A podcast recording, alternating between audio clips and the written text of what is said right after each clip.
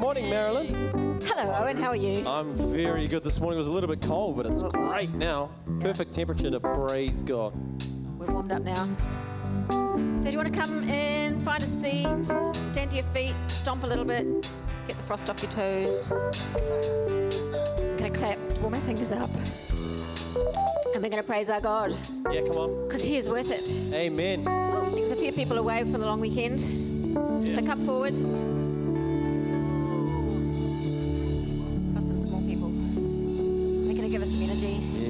Go. Here come our dancers. Dancing team. Why don't we welcome the kids? Put your hands together. Come on. Let's welcome the kids. Welcome, kids.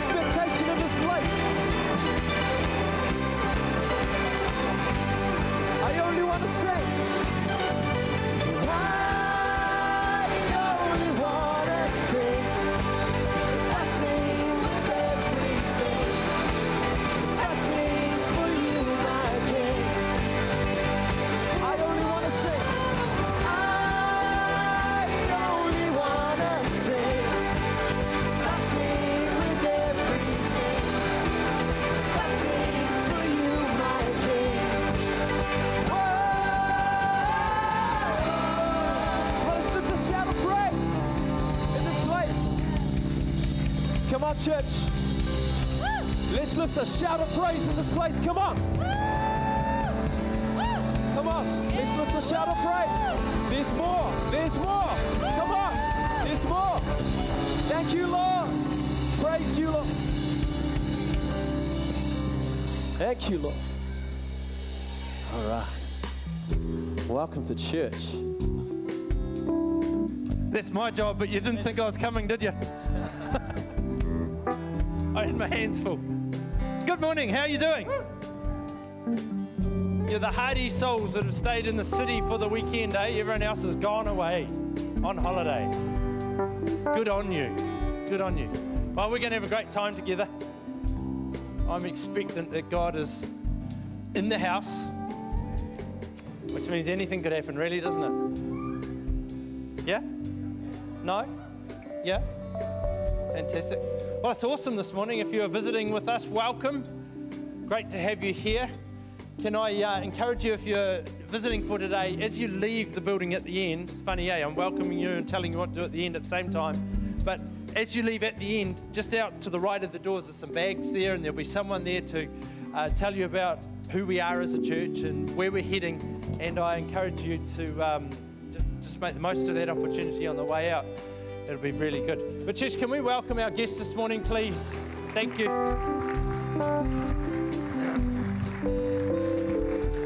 It is also really, really nice this morning to have the Burdens with us, all the way back from Belgium. Lovely to have you guys home. Really nice. Next weekend, we are going to celebrate them being back properly, and um, and hopefully they're going to talk and tell us about what's going on and all that kind of stuff. But it's fantastic to have you guys with us today as well. So, welcome.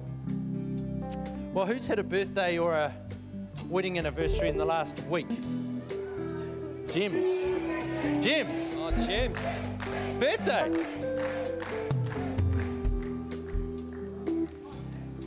Gems. Is it today? It's not today, is it? Yesterday. Fantastic. Happy birthday. Happy birthday. Any wedding anniversaries this week?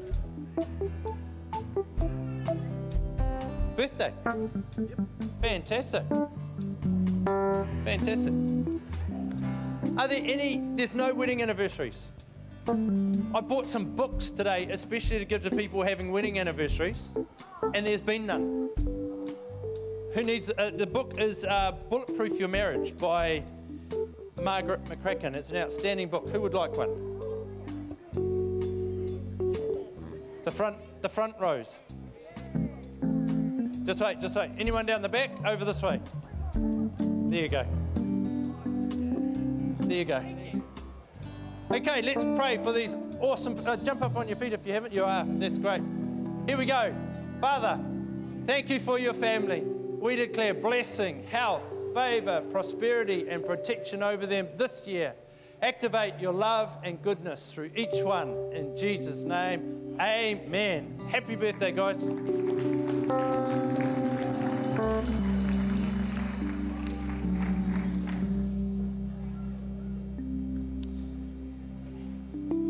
Well, hopefully, as you came in this morning, you got a couple of postcards highlighting two of our areas of mission in India, North India and South India.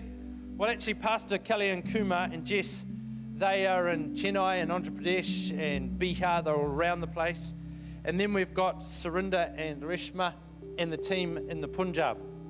There's some prayer points on the back there that um, you can pray for them. Make sure you get these, would be great.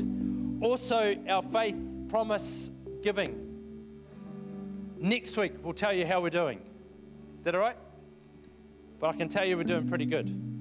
But next week, we'll tell you how we're doing. So, so far, we have 110 cards come in. Now, that is a fantastic start uh, because a card could represent a family, you know? So, like in our case, a card is a family. So, it's 110, but we need 200 cards to come in, and that'll tell me that most of us are involved. And for me, global mission is not about necessarily how much you can sow into it financially, but it is about all of us being involved together. And uh, this is something that we do as a church, Activate Church, Global Mission. Well, every person needs to be involved. If this is your home, if you call Activate Church home, you need to be involved with Global Mission. I did the numbers simple as $5 a week per head, child and adult, we would get our total. We would reach our total. It's $250 a year for every person. We would be over our total actually. And for some of us, that would be insultingly small amount. Others, it might be a little bit of stretch. And that's okay. It's not about how much you can do, but please be involved. So if you get the, these cards are in front of your seats, in the seat pockets, if you can take your card, fill it out, and then put it in one of the brown boxes at the door, that would be fantastic. And next week, we'll let you know how we've gone. Also, Jen, do you want to tell us about the, the girls' afternoon tea? Yeah, good morning. Ladies, we've got an afternoon tea coming up this Saturday, so you do need to get your your tickets today, please. So if you go to the hub after our gathering, grab your tickets. It's uh, 2.30 on Saturday. We've got Helen Gwynn coming. She is a professional image consultant, and she's going to be sharing with us lots of tips. Um, one of them is 40 outfits, get 40 outfits out of 12 garments. So my mind thinks, hmm, so if we have 24 garments, how many outfits can we get? So let's not limit ourselves, eh, ladies? so she's going to give us all sorts of tips. It's going to be a great afternoon. So grab your tickets after the gathering. If you do forget then just email the office. Um, please by tomorrow though, because we do need to get numbers into the caterers. And email the office and you can reserve your tickets. That's great. I quite enjoyed last week when Ray was talking about the wardrobe space. And he was trying to walk very carefully. But I was feeling you. I was feeling you. Our wardrobe I've got like there. And Jan's got like there. And even then, I'm struggling to get my space. You know, it's like I can't even have a full shelf to myself. It's like half the shelf, Sheridan. It's tough life, tough life. So I'm all in for this. As long as it doesn't mean, what is it, 12 new garments.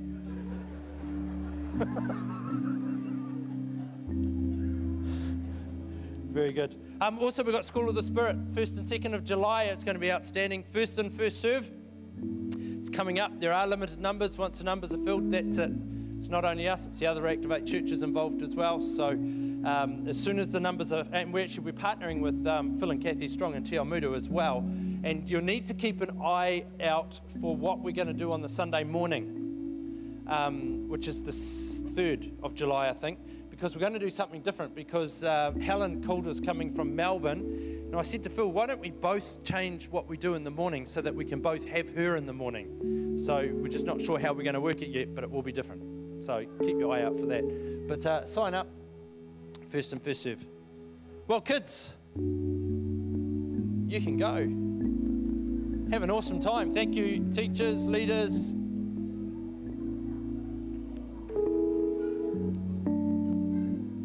Fantastic. Thank you, Lance. Well, can the host team, can you please start to distribute the communion emblems? Would be great.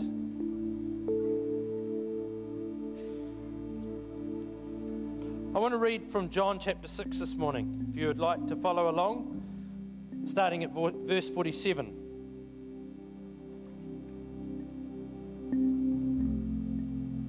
John chapter 6, verse 47.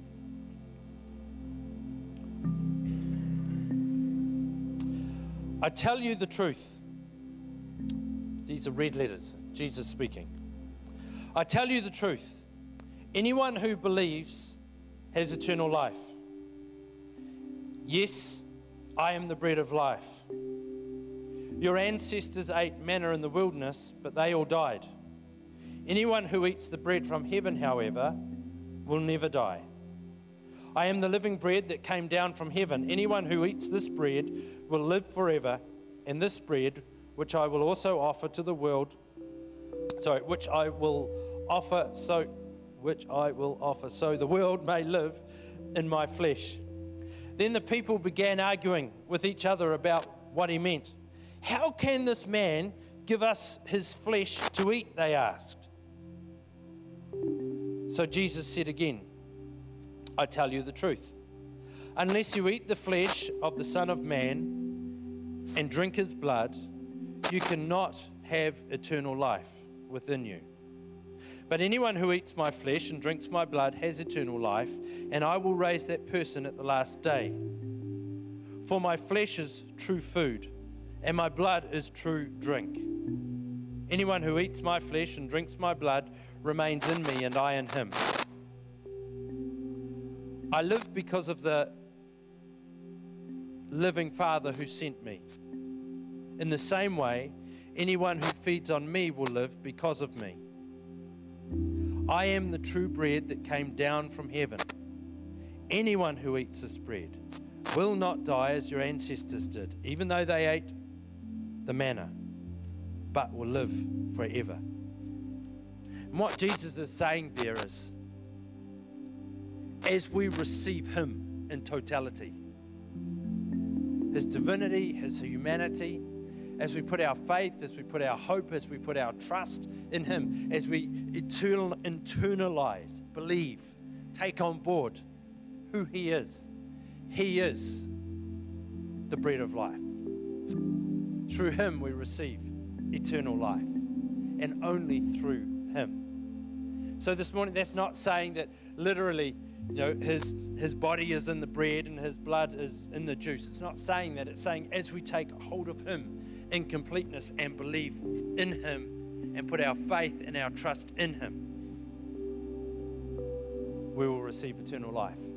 And this morning, that's what we're doing as we celebrate communion. We're celebrating that it was Jesus that came, that died on the cross, sent by the Father, risen from the dead three days later, victorious over sin and death, making it possible for us to have relationship with God again.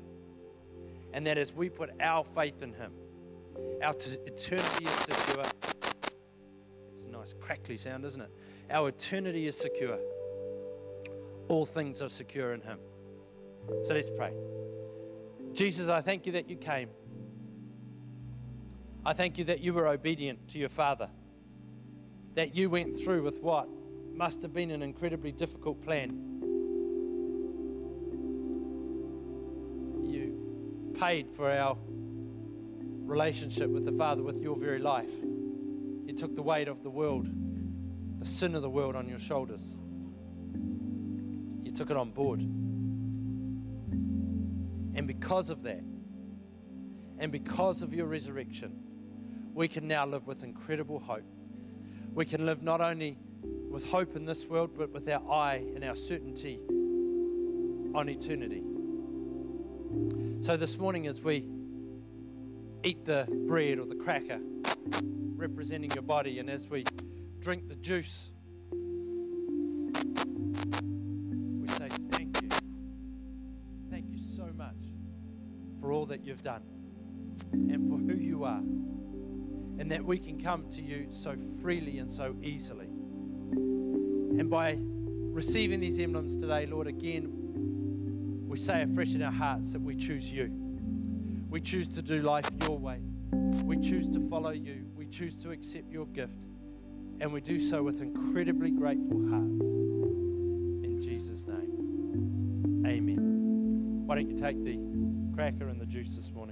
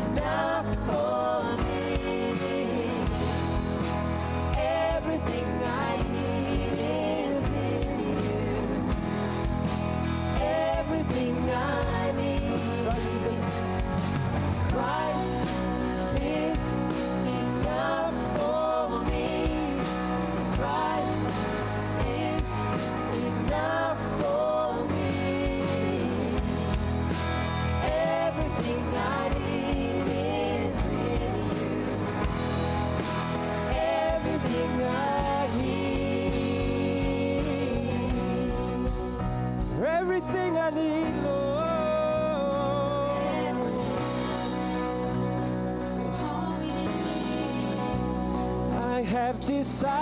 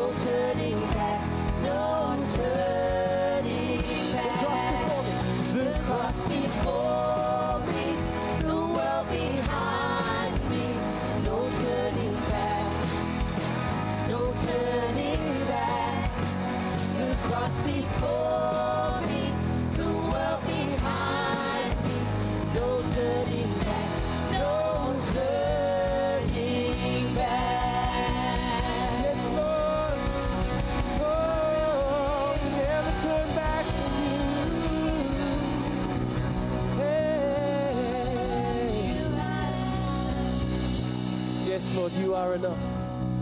You are enough for us, Lord. Thank you for your grace and mercy, Lord, and we receive it this morning in this place,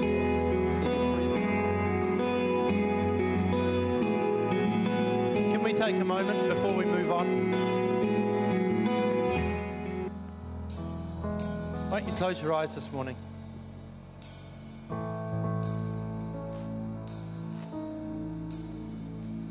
Come on, let's turn our eyes to Jesus the author, the finisher of our faith.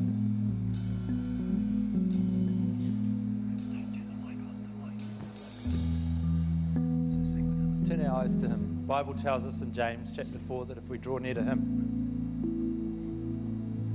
He'll draw near to us. It goes on and it says some stuff after that about humbling ourselves.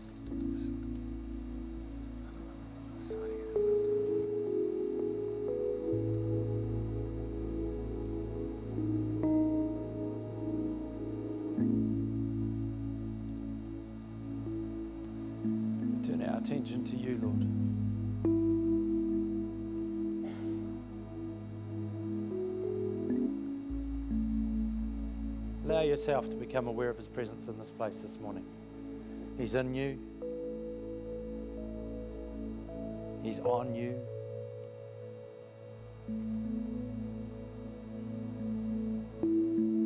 He fills the atmosphere that we're in this morning.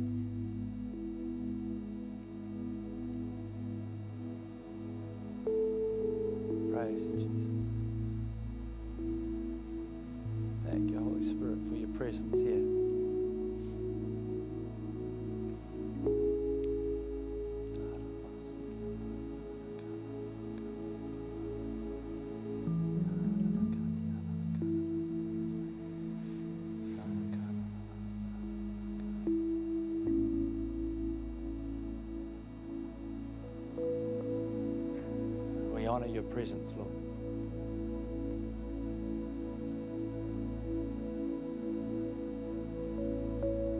So grateful that you make yourself known to us.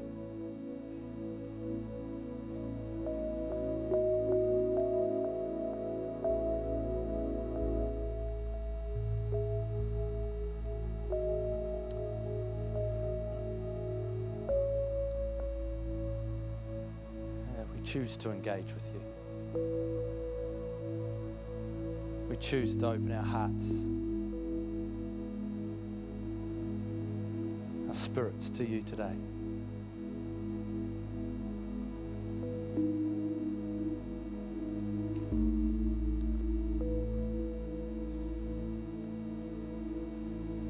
Yeah, I encourage you to keep yourself open to Him. I can see things falling off people just as you stand before Him open. Dropping off, melting off.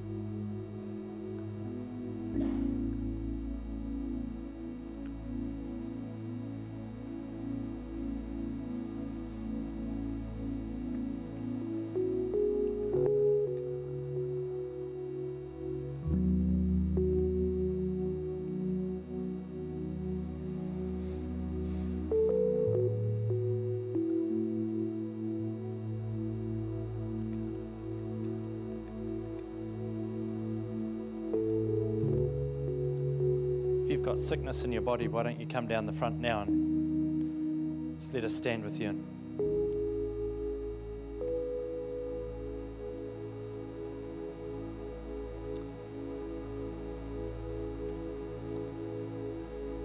Maybe you need to stand in for someone this morning. I'm going to pray for Geneva Hall in a moment. She's in hospital. Bit of a mystery what's going on there, but God is the answer. Some leaders come down and stand with these people? Come on, let's release healing in Jesus' name.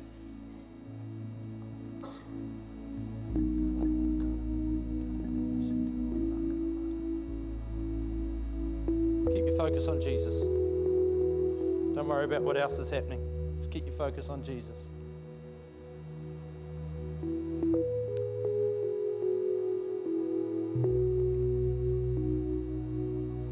Front here, your job is to relax and let Jesus minister to you.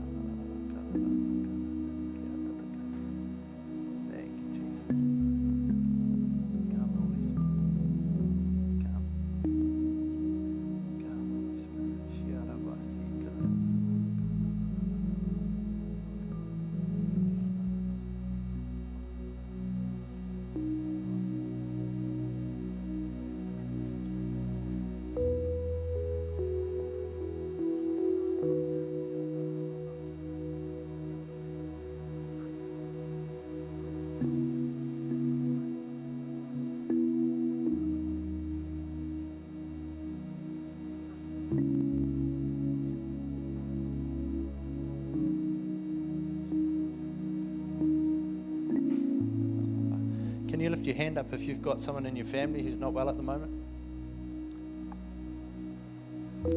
Yes, hold your hand up. Great. Fantastic. Keep your hand up. Let's pray. Church, can we all pray together?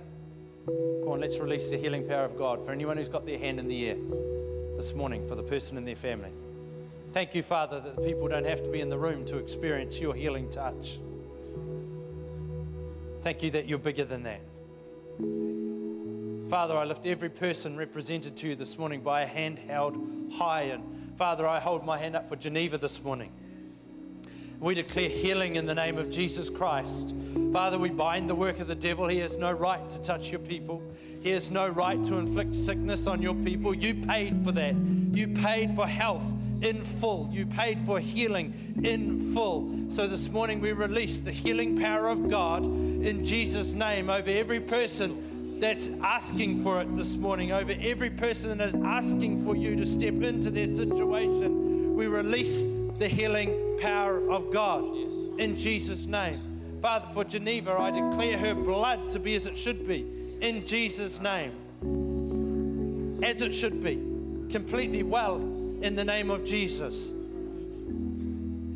Devil, you have no right. We remind you of that. No right. Get off the turf that Jesus has paid for. Let healing come in Jesus' name. Be completely well in Jesus' name. Thank you, Jesus. Thank you, Jesus.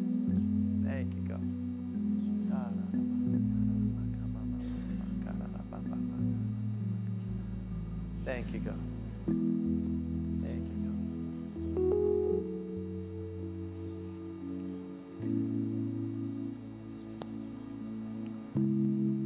Keep our hearts open before Him this morning. Don't go through the motions. Don't go through the motions this morning because I believe with all my heart that Jesus wants to encounter us by His Holy Spirit. He wants to touch our lives, He wants to speak to us, Wants to pour His goodness out on us. And you know, we can be in the environment, we can miss it completely. Just keep our hearts open.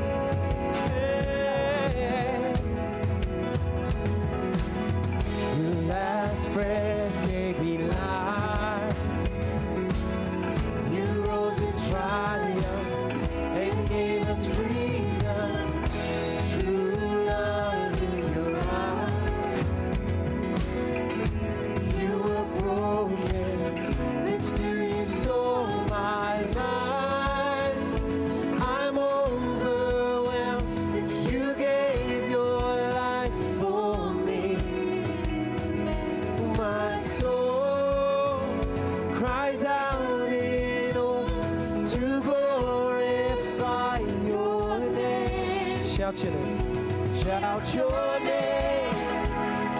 It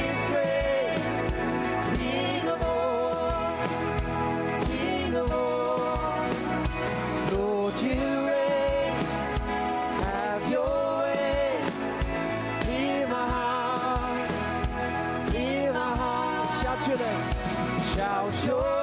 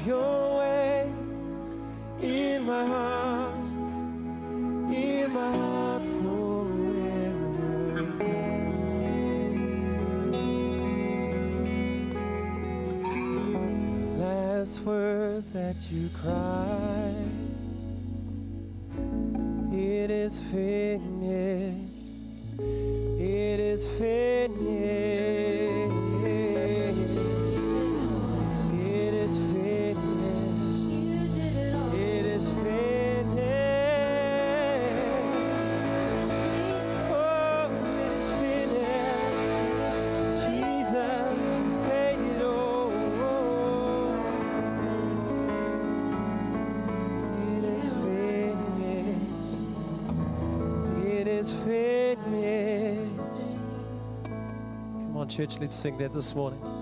It is finished. It is finished. It is finished. It is finished. It is finished.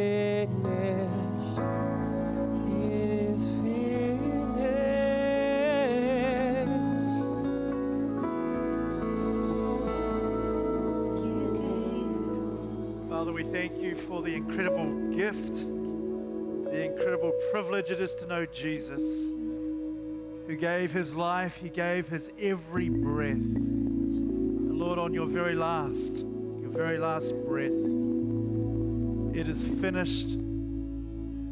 Lord, I thank you because of that, it has started for us. Lord, new life has started, new hope, new joy, new expectancy. Lord, new hope with every breath we take. Father, I thank you for your Holy Spirit, the breath of heaven that fills our lungs, our spirits, that we can soar with you, Lord, knowing that you'll never leave us, knowing that you're with us every step of the way. Lord wants to encourage some of us, particularly this morning, with this fact, with this truth, that the Lord is with you and he will never leave you, nor will he forsake you. He has promised he is with you.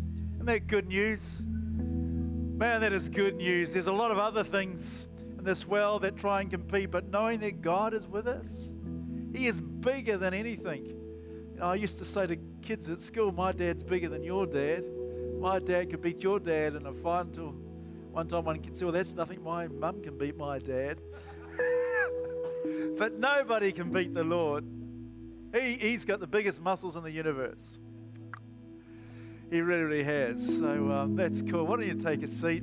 Talking about muscles, did I did I tell you I went into a Mr. Muscles competition? Did I tell you that?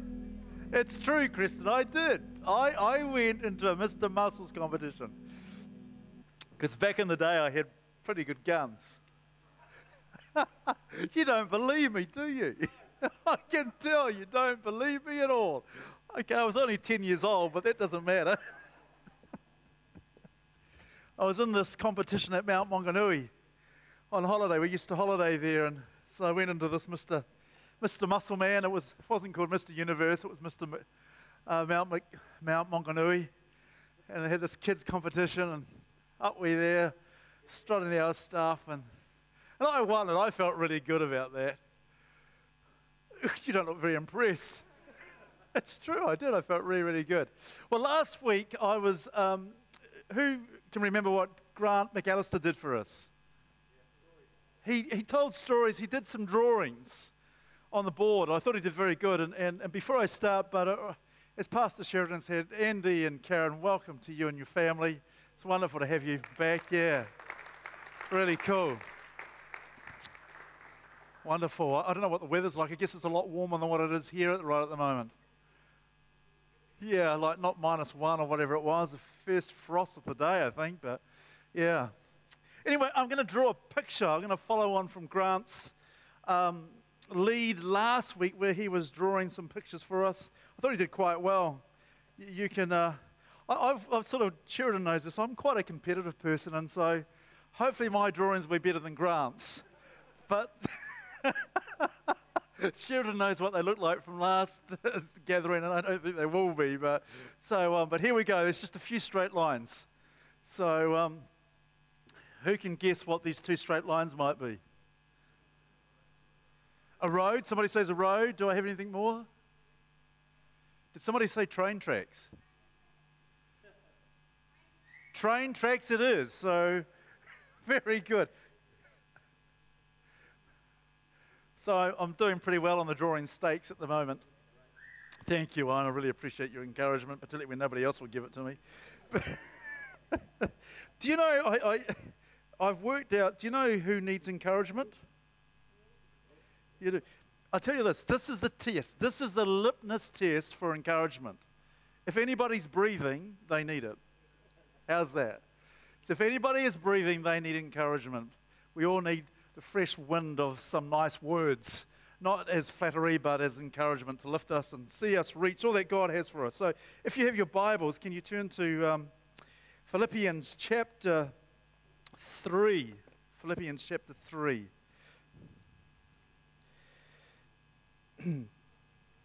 and it starts off, and um, just remember, Paul has been in prison now for two years uh, in Rome. He was previously in prison in Caesarea, and uh, he's changed up to a guard uh, 24 hours a day. Um, in, in, in Rome, where he was, the, the guards, they reckon they had about 10,000 elite imperial palace guards. Uh, these were the Caesar's elite guards, and they were watching over Paul, bound to Paul. And of course, Paul, guess what Paul was doing? He was sharing the gospel. And there was a bit of a revival that broke out in, in, Rome because Paul was doing this.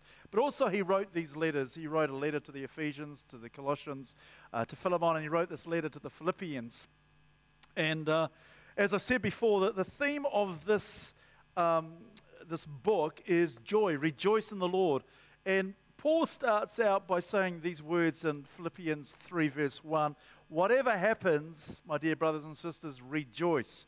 So um, let's pick it up and we'll, we'll, read down a few verses. So, Philippians 3, verse 1 Whatever happens, my dear brothers and sisters, rejoice in the Lord.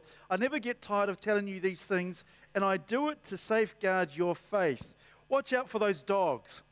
It's pretty strong language, isn't it? Those people who do evil, those mutilators who say you must be circumcised to be saved For we who worship by the Spirit of God are the ones who are truly circumcised. We rely on what Christ Jesus has done for us. We put no confidence in human effort, though if I could have confidence in my own effort, if anyone could, in, uh, in, indeed, if others have reason for confidence in their own efforts, I have even more. And he goes on to say. So Paul starts off, whatever happens. Um, you can look at that negatively and you can look at it positively, whatever happens. Some of us for 10, 15, 20, 30, 40, 50, 60, 70, 80, I don't think for 90 years ago, had something amazing that had happened. We were born. Isn't that amazing? Don't look so surprised. It's true. You were born at some stage in your life. And, um, yeah, at the start. And you've got this incredible destiny ahead of you. You really, really have. And the thing is, you were born as an original. There is nobody like you. Isn't that good? There is no one like you, and there's no one like me. And you go, Praise the Lord for that. But we're all originals. But the thing is, we're all born originals, but too many die copies. Not happening with the groove that God has placed us in. So, whatever happens, here's the thing you've been born, rejoice in the uniqueness that God has made you in. It's special, it's unique, it's you. I think of Muhammad Ali, who's you know sadly passed away, but he was a unique character, whether you loved him or hated him. I mean, you know, I can dance like a butterfly and sting like a bee, you know, and in a way, he was unique. He was in his groove. Our church is an original. We are not trying to copy a church down the road. We're not. Now, if there are similarities, great, but it's not the sense of trying to copy and God has called us to be unique in who we are. So, can I say, whatever happens, be who you are. Be who God has made you to be. The unique, special person that God has called you to be. Keep to your lane. Keep in the. I was going to make a rhyme out of that, but I won't go there because it's probably not too good right at the moment. But keep to the lane that God has called you to be in. You know, we're all gifted differently, we're all made uniquely. So, whatever happens, be an original. Why don't you turn to your neighbor and say, Be an original? Be an original. Whatever happens. Thank you, Lance. What about this? Whatever happens, be an innovator. What about that? Whatever happens, be on the front foot. Whatever happens, take up the possibilities that God has for you that nobody has yet discovered. Why not be an initiator, an innovator, a risk taker? Why not? Whatever happens, be that. Be a person's on the front foot and going, Yep, Lord, I'm going to step into all that you have for me so I can be what you have for me. And that's true for us as a church. It really, really is. But Paul goes on and says, Watch out for those dogs. In Israel, I don't know, um, if people have been in, in parts of Asia and, and in the islands, when you go to bed at night, there can be lots of wild dogs that are barking and snapping around. Do you know what I mean? Yep, so they get very, very rowdy. It's a derogatory term, and Paul is talking about a group of people he calls legalistic. And basically, what a legalist says, these people are saying that you must be circumcised to be saved, is here it goes nothing can you read that okay? Nothing goes unless I say so. That's what a legalist does. So, in these days, to be a Jew meant you needed to be circumcised if you're a male, obviously. And it was more than just being circumcised, it was part of Jewish identity. To be a Jew, to be a Hebrew, you needed to be circumcised. And if you weren't, you weren't considered saved. And Paul has such an encounter with God that he says you don't need to be circumcised. We're circumcised of the heart. Our heart is responsive to God. It's not what's outwardly happened, it's an inward change. And the legalists say you must be circumcised. And legalism is really, really nasty because it creates in the hearts of those that are subject to it is fear. I'll give you some examples. In 1633, Galileo made the statement the earth goes round the sun. The earth goes round the sun. Some before him said the earth is round and not flat. And at the time, the, the church was legalistic in its approach and said, that's wrong. The earth is the center of the universe. And Galileo said, no, it's not. The sun is the center of our solar system. So he was locked up, he was imprisoned for the rest of his life because of a legalistic attitude that was placed before him. Um, many years ago, Wendy um, and her, or Wendy's mum, who's an absolutely phenomenal believer, um, was part of a group uh, in Marston, I think it was, darling. We're Featherston. Featherston, got to get this right, the facts right here. It's in Featherston, which is near Masterton. So her mum was part of a group of believers, and uh, these women um, that Wendy's mum attended this group, uh, Wendy's mum found out were quite legalistic, and it appeared to be fine at the beginning, but as they went along, these ladies would say to Wendy's mum, um, "You need to burn these tops that your children are wearing. They're wrong. They're evil." You need to throw out these toys. You need to throw out this music. It became very legalistic. In other words, nothing goes unless I say so, was the approach. And one day, Wendy's mum said, But the Bible says this. And the leader of this group said, This is really telling. I don't care what the Bible says, this is what I want. And at that point, Wendy's mum said, That's it, I'm over with this group. And um, a number of events happened. Sadly, Wendy's dad passed away, but uh, her mum and family came to Palmerston North, and that's where I met Wendy. And uh, so there we go, that's wonderful. And also, I found out about wardrobe stories as well, too, Sheridan, because since you touched on it, can I share this? It's okay, darling. Don't worry. You know, I mean, our, blokes work. Blokes' wardrobes are like this. I know, and, and, and women's tend to be. and the amazing thing is, when they hop up in the morning and go, "Look at all this," they go, "I've got nothing to wear." But I'm so pleased for this group that's happening, Jam, because 12 items, 40 costumes, there's always going to be something to wear, which is good. So, legalism, it's, it's, it's a nasty thing. There's some other examples of legalism that can, can happen and they can affect life in the church. And I trust there's nobody here. But people could, uh, you know, 20 years ago say the only version in the Bible you can read is the KJV, the King James Version. It's a great version if you love it fantastic. But to take the stance, it is the only version, is a legalistic approach that sucks life from people. It's just not healthy. And on the other side of it over here, we've got a, um, it's a big long word. I'm just going to call it anything goes. Yeah, because I can't spell it this year. Anything goes. Anything. Thank you. Anything goes. Just you say so. Anything goes. You just say so. And so, typical examples of that, and, and what I've found as I've looked at this, this legalistic approach there's nothing goes unless I say so. When you look at conflicts in the Eastern world, that's how it looks like. You must do as I say. In other words, you'll lose your hand or you could lose your head. Over in the West, anything goes just as you say. You can do whatever you want, however you want. And these two things try and creep into the church. And this sort of attitude, guess what it produces? Apathy.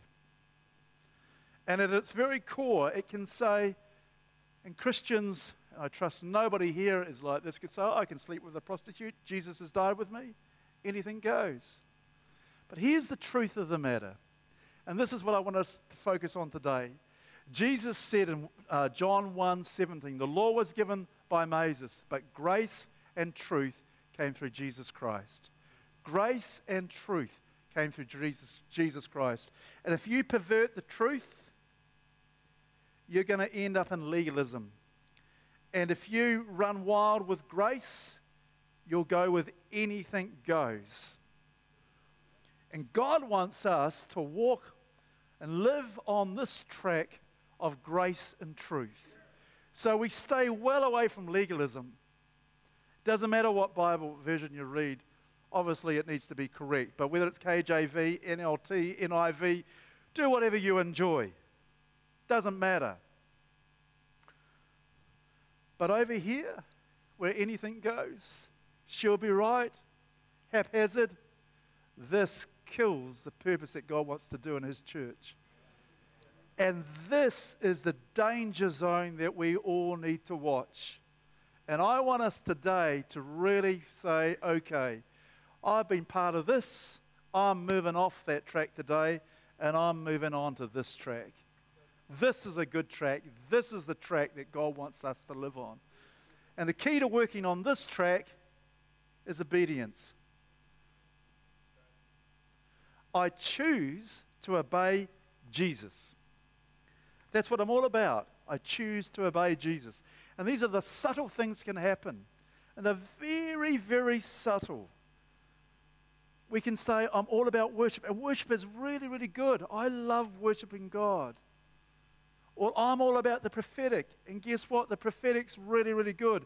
But when you get to heaven, and you rock up there and you say, Where is somebody I can prophesy to? Doesn't matter because everybody knows everything. Or if there's somebody who's sick and where are the sick that I can lay hands and heal them? It doesn't matter because everybody is well. What God is looking for is this thing called obedience. And obedience is this rock solid thing of the way that I respond to God. So when we come into a church environment, the scriptures say, lift your hands and give thanks. Whether I feel like it or not, I'm going to obey what the scriptures say. It's a good thing to do. It's a good thing to do. I'm going to lift my voice and I'm going to speak praises to God. C- can I say what I'm about to say? You won't be offended if I say what I'm about to say? Maybe, but okay. Can I say this? When we come to church, when we're in an environment that people have done a lot of work to express their worship to God, don't stand there with like this with your mouth shut. Speak and praise God. Do you know what I dream to see in our worship? Everybody with their hands raised and their mouths open, praising God. That's where God wants us to be. God has set us free to know this sort of liberty. That's where He wants us to be. And I don't say that to offend anybody. Is anybody offended by that? No, good. So, can I encourage us? When we come to church, let's be ready to raise our hands to worship Him. Let's be ready to speak and declare the praises of God. Do you know what Jesus said this? Uh, when he was coming in Jerusalem, if these people don't praise me and sing Hosanna, guess what? The stones will. Wouldn't it be funny if we came in here one day and these steel beams said, I'm going to praise God. And away they go. And this, that would be weird, wouldn't it, Sheridan? But we need to be people that express praise to God because we live on this track. Not an easy grace where we're apathetic. We need to switch on a zeal for the Lord.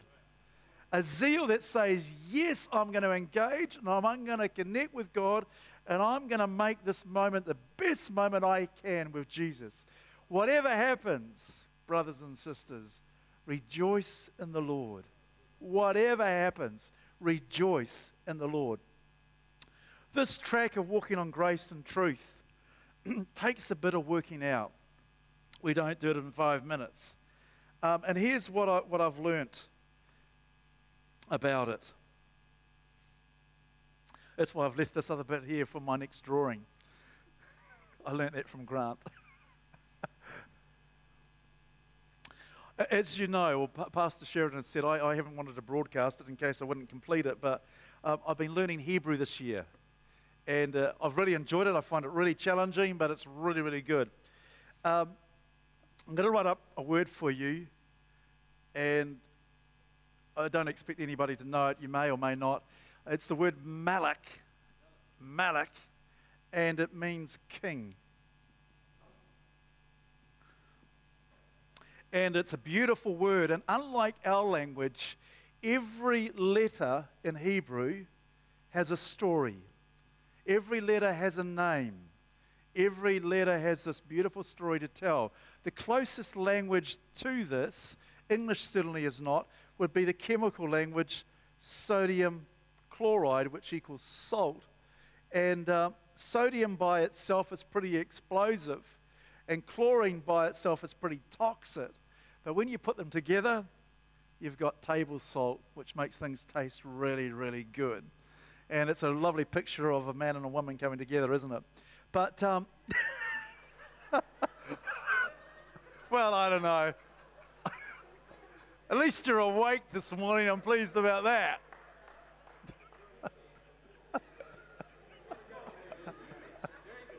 I'll get back to my drawing, shall I?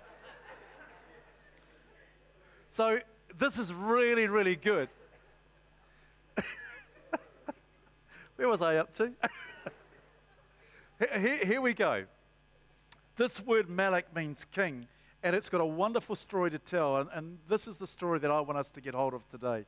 This word, this first letter, mem, means the one who draws wisdom, knowledge from God who lives out of knowledge, who lives from a perspective of God's wisdom. This next letter means emotion. And this last letter means your body. In particular, it means your palm, means your hand. And so, what God is saying, a king is a person who lives from the wisdom of God that impacts their emotion, fills them with zeal, so they do the things of God. That's what a king is who's connected into God, who's filled, whose emotions are powered out of that knowledge, who then does things. The word chaos it takes those two letters and swaps them around. And that means somebody who, rather than living from the wisdom of God, is living out of their own emotion, out of just doing whatever they want to, whenever, however. It's a bit like this. And it causes chaos. And it causes things not to function as God wants us to function. So, this thing about obedience, God wants you and I to live as kings with a kingly mindset, with a kingdom mindset. And as we allow the kingdom of God to fill us, as we obey Him, as we yield to Him, as we open ourselves to Him, the kingdom of God crust, uh, pushes out everything that's not of His kingdom. And so when the scripture opens up, whatever happens, dear brothers and sisters, give thanks or rejoice in the Lord. This is a key thing that God is saying Will you obey me? Will you build your life on a pattern of grace and truth? Because the truth is, we need to obey the scripture. The truth is, we can't do that by ourselves. We need the grace and we need the empowerment of the Holy Spirit to rejoice, to give thanks in all circumstances. But this is what I'm not saying. I'm not saying when we run into real hard difficulties that we should be just mindless people. They're going, I'm rejoicing in God. There is things that are really tough in life. There are things that are really challenging in life. Paul said, "We not rejoice with those who rejoice and weep with those who weep." But here's the thing: when there, we have a choice, and Viktor uh, Frankl said this. He was in the concentration uh, camps in, in Germany. He said one of the last, well, the last freedom that can be taken from a person is the freedom to choose, the freedom to choose. And every one of us has this free gift to choose. And so when we're faced with whatever happens in our lives, whether they're really highs or real lows, we have the choice to either focus on those or turn around here and go, I'm focusing on you, Lord. That's the choice. I'm going to live with a kingdom mindset, with a kingly mindset, that I'm going to say, Yes, Lord, I'm anchoring myself in the truth of who you are. And here's what I found this has been my journey. it's taken me a long time to learn it. But I want to encourage you, and here's the thing I expect you to go on this journey. I expect you to walk this path of obedience because why? It's good for you. It's really, really good. And I don't want anybody to miss out on it because it's God's best for you. But it's your choice. But I hope you choose to do it because it's a good choice. And it's a choice as a church we need to go on. So in, in 1 Thessalonians 5 um, 18, or from 5 16, it actually says, Rejoice always, similar to um, Philippians 3 1, rejoice in the Lord. Pray at all times, give thanks in all circumstances. When I read that verse many, many years ago, I decided, all right, Lord, I don't understand it, why I should give thanks in all circumstances, but I choose to obey. I'm going to obey at what your word says. So I began to give thanks. And when circumstances weren't good, I wasn't thanking God for lousy circumstances. I was thanking God in spite of those circumstances. God, you're good, and your goodness will be greater than those circumstances. And that's the key that God wants us to step in. That's the key we need to rejoice and be glad in. So, giving thanks to God, rejoicing in the Lord in spite of those things. And guess what? Those things became smaller and smaller and smaller. And God became bigger and bigger and bigger. But if I had done this, oh, this really sucks. This is really awful. This is terrible. That would get bigger and bigger and bigger. And God would get smaller and smaller and smaller. And Paul says, Rejoice in the Lord, my dear brothers and sisters, so it may safeguard your faith. Your faith is safeguarded by rejoicing and giving thanks in God. So if you look at all the problems and go, these are bigger, bigger, bigger, bigger, bigger, bigger, your faith will get smaller and smaller and smaller. But God says, take your eye off that. Don't, uh, um, we're not saying it's not a reality because it's true, but make God bigger and bigger and bigger and bigger and bigger in your situation, and it will crowd out that stuff. That's the invitation that the Lord gives us in. That takes time to work out. It's a struggle, it's a wrestle to happen with. But if we don't go on this journey, guess what happens? And I see this happen too many times that people's faith gets shipwrecked and get challenged with it. And this is why it's important, mums and dad, to have these take home questions and discuss them with your children to get spiritual dialogue happening. Because there's too many young teenagers, and I know the challenge of my own family go, something bad happens. Something bad happens. And they either answer it through a legalistic viewpoint or an anything goes point, uh, viewpoint. If you answer it through a legalistic viewpoint, when something bad happens, you can respond, I'm not good enough. If I had worked harder, if I had given myself better to this, then that event may not have happened. And then over on this side, the person says, Well, if God was good enough, that event wouldn't have happened. I wouldn't have lost my job. That person wouldn't have got ill and died if God was good. The truth is, the scriptures say God is good. That's the truth that we build on. And the grace is the empowerment of the Holy Spirit that allows us to live in the reality that God is good, even when things around us are not good. And that's how God wants us to live. And that's what I want to encourage us, church, that we live in this growth of grace and truth. God is good, that's the truth. And the empowerment of His Holy Spirit that we go, yes, that's the obedience that I'm walking on. And I'm not going to get caught in legalism, and I'm not going to get caught in anything goes where apathy lives. I'm going to walk on this pathway because, hallelujah, Jesus lives there and everybody's having a good time with Jesus. Isn't that good? Are you sure it's good? Okay, good. I'm going to read you a prophetic word. Uh, this was given by um, Tash Ku, was sent to Pastor Sheridan uh, last night. And um, it's a word that really encourages us, us to walk on this obedience, on prayer. I, I, think to really get out of this place here of apathy. And you know, when I've been thinking a lot, how do you get out of apathy? And uh, Jesus talks to the church at Laodicea, and uh, the, the, church that's neither hot nor cold, and he says, I'll spew you out. He says, Repent and be zealous. Turn on the zeal switch. Begin to respond again have a change of thinking.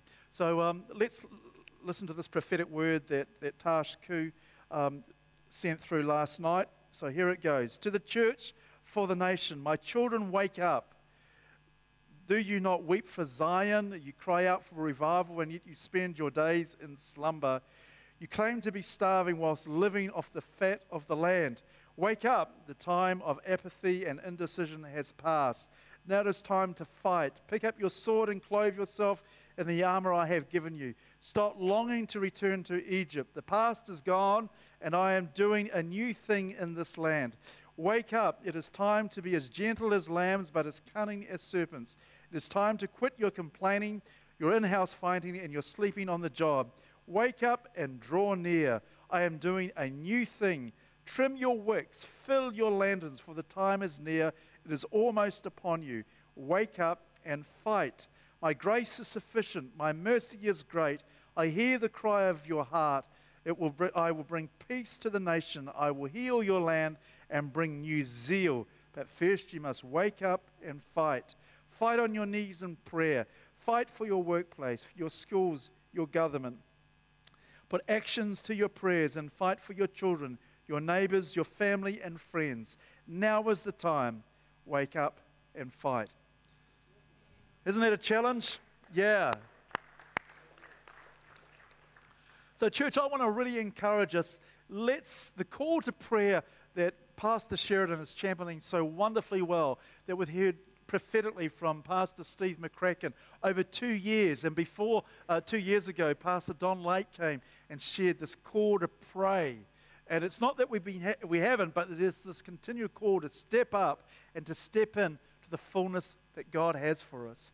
And I shared this, I think, last week, uh, where the Lord said in, the, in, in Genesis 1 and 2, He said it's good eight or nine times. At one time, He said it's good, it's not good for a man to be alone. It's not good for us to be alone from the house of prayer. Just not good. It's good for us to be in. It's good for us to be engaged. It's good for us to be involved in praying and seeking God together. And that starts at, at, home, of course, but it also starts when we gather together to pray. And so I want to really encourage you to come along to the Tuesday gatherings for prayer at 7:30 to 8:30. They're incredible times. If you haven't been, can I please appeal to you? Come along and be part of it. God wants to cause us and call us to be this wonderful house of prayer, the city set on a hill. And I want to encourage you with this answer of prayer that happened for Wendy and I uh, four weeks ago. Um, not every one of my prayers is answered. God sometimes says no, sometimes He says wait, and sometimes He says here it is. So my son had completed his auto electrical apprenticeship at the end of December. We were really pleased for him. He decided, we had quite some discussion about it, that he wanted to go on and study, um, further study as a mechanic. So we said, great. So he went to a number of shops and uh, they were really open, but one said, Look, we can't do anything for six or nine months. Uh, this other place he went to said, Yep, we can do something. And uh, time was going on. And I got up this particular morning and do you ever get a little bit incensed and go, I've had enough? I, I want this thing sorted out now. That's how I was. And you know, some of us need to get that in our spirit. I want this sorted out now moves across from here into this groove here, that we can live our best life on the good track. So I said, it was a quarter past seven in the morning, and I was praying. I said, Lord, I've had enough. I want this job situation sorted out for my son today. And I want it now, Lord. And I felt the Lord saying, Keep praying that way, Ray. I like it. Keep going. So I did. I prayed that way. And so I, I finished praying soon after that. Within 10 minutes, 25 past 7, the phone went. So I picked it up and said, Hello, good morning. And this uh, voice on the other end, uh, who I didn't recognize, said, uh, Good morning. Can I please speak uh, with Tom? And I thought, Okay, I don't know who that is. So I took the phone to Tom. He had a conversation, and that ended. And I said, What was that all about? He said, Oh, well, I've been invited to um, go to this, this company. They want to offer me a job. And I thought, Yes. Yeah, praise God. and so God has his arsenal, he has his absolute desire. I believe heaven and his angels is just sitting on the edge of heaven going, oh, I can't wait to get involved. Church get praying, God gets released, the kingdom of God comes from heaven to earth, and lives are changed and lives are transformed. And guess what? A real important key for you and me is to obey what the Lord is saying. and to get out of anything of legalism and to truth, to get out of easy grace onto a, a track where we're empowered by the Holy Spirit.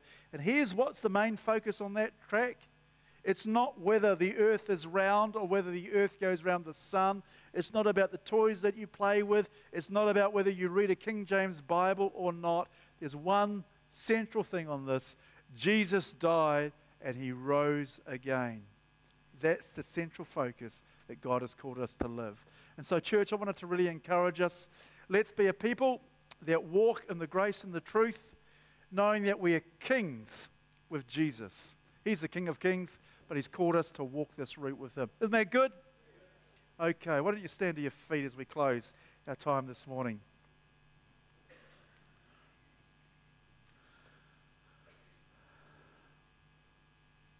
There's a song that goes, Have I told you lately that I love you? And um, don't worry, Wendy, I'm not going to sing it. But I, I, really want to say to your church, um, we really love you. We really do. We think you're wonderful. Thank you for calling Activate Church your home. And thank you for being part of us, Pastor Sheridan, Jan, Winnie, and myself, and the, the wider leadership team to see the house of prayer built in this place. I really believe God has significant things for us in the days ahead. And our ability, our willingness to obey to the call to pray will be instrumental in releasing the hand of God. And today is one of these days to say, Yes, Lord, I'm willing to put my hand up and say, I will obey, I will press in. This call to prayer is just not an accidental prophetic call. It's coming and it's continuing to come and it's continuing to come.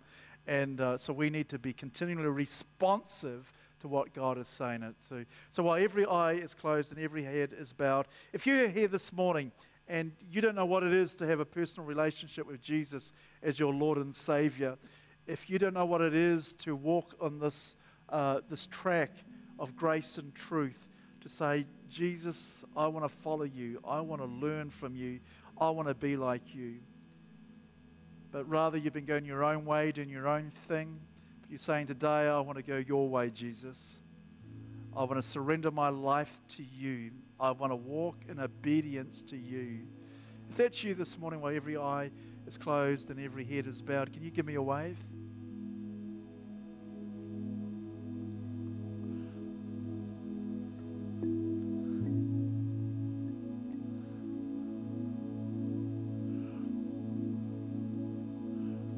That's cool. If you're here today and maybe you've been tuttering on the legalistic side or tuttering on the, this apathetic side, but you're saying, Jesus, I want to walk in a fresh commitment of obedience to you, knowing the truth that you're good, empowered by the grace of your Holy Spirit. If that's you this morning, can you give me a wave and say, Yes, Lord, I want to walk in fresh obedience? That's great. That's awesome. Fantastic. Father, we thank you for the incredible privilege it is, Lord, to live under the gaze of your smile. And Father, I thank you that Jesus came by grace and truth that, Lord, you are good. You are exceedingly good beyond what we can even think or imagine. Father, I pray that, Lord, as we would step with fresh zeal and fresh further into, Lord, knowing who you are. Lord, wanting to obey you. Lord, pressing into prayer.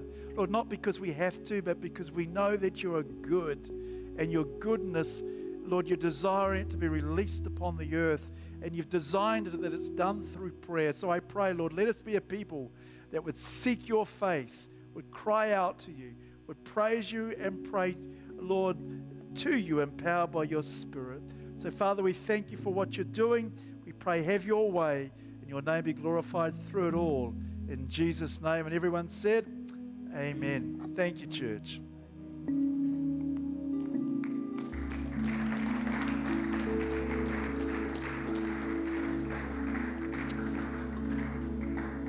Great message, eh? You know, just before you go, the train tracks, this walk of obedience. What, what we do is the, the walk of obedience grows us into people of character. And if we're not prepared to walk the obedience of character, we just live as people of emotion. And emotion causes us to swing from side to side, extremes. But as we grow as people of character, it keeps that tension in our faith, which keeps us on the track. So it's really, yeah, we can go if you want. It's really, really important.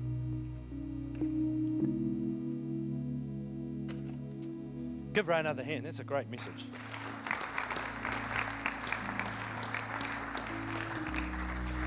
You know, the other, the, or another thing for me is often um, part of the biggest challenge for us is to really discern the will of God, isn't it? You know, sometimes you feel like He could be saying this or He could be saying that, and we're really. Uh, uh, you're trying to listen, you're trying to navigate, you're trying to do the best you can, be obedient. Well, I, I think we're living in this incredible season as a church in the moment because God's been so clear what He's asked us to do. There's no ambiguity in it whatsoever. It's just really clear. He said, you know, there are two tracks for us at the moment there's global mission and there's prayer. Well, that's quite cool. I can live with that. Everything, global mission is Matthew 28. Everything flows out of that. And prayer. So much is there. So this is a time to really celebrate because God's, you know, apathy. You could go, well, I don't really know what I should be doing, but that's not the case. He's made it abundantly clear what we should be doing. So we can do it, eh? That's awesome. I love that. Anyway, having said that, you can choose to be apathetic with these missions cards and not put them in. Or you could get your pen out, you could pull them out of the seat in front of you, you could write on them and put them in the boxes at the door, which would be a great response to Pastor Ray's message this morning. And he worked really hard on that. So, no, I'm not going there. It's getting a bit manipulative. Hey, uh, the take home question today, if you're a parent, is Does God heal today? That should stir some good conversation over lunch. Does God heal today? Also, another reminder if you're visiting with us today, there's guest bags in the foyer. Please be purposed with your giving at the um, giving stations in the foyer. And let me pray for you as we go into our week. I wonder what is going to be unleashed on our city this week as you go into it? It's a good question to ponder over lunch. Father, thank you for your church. Thank you that we get to do life together. Thank you that we get to grow in you and we get to encourage one another. Iron sharpens iron, all those kind of things. We get to do it together, Lord. And I ask that as we go into this week, wherever we are and whenever we're there, we would be like Jesus. Father, as we connect with one another during the week. May we be quick to encourage and lift up, despite what circumstances may appear to be. May we be always having a word of thanksgiving, a word of encouragement our, on our tongues, I pray, in Jesus' name. So, Father, as we go, let us go with a great sense of your favor, sense of your blessing on our lives for us to impart and pass on to others, in Jesus' name. Amen. Thanks for coming out today. Have a great afternoon, great week. See you Tuesday night, 7.30. Oh, tonight, 6 p.m. Peter's speaking. It's going to be fantastic. Then Tuesday, 7.30.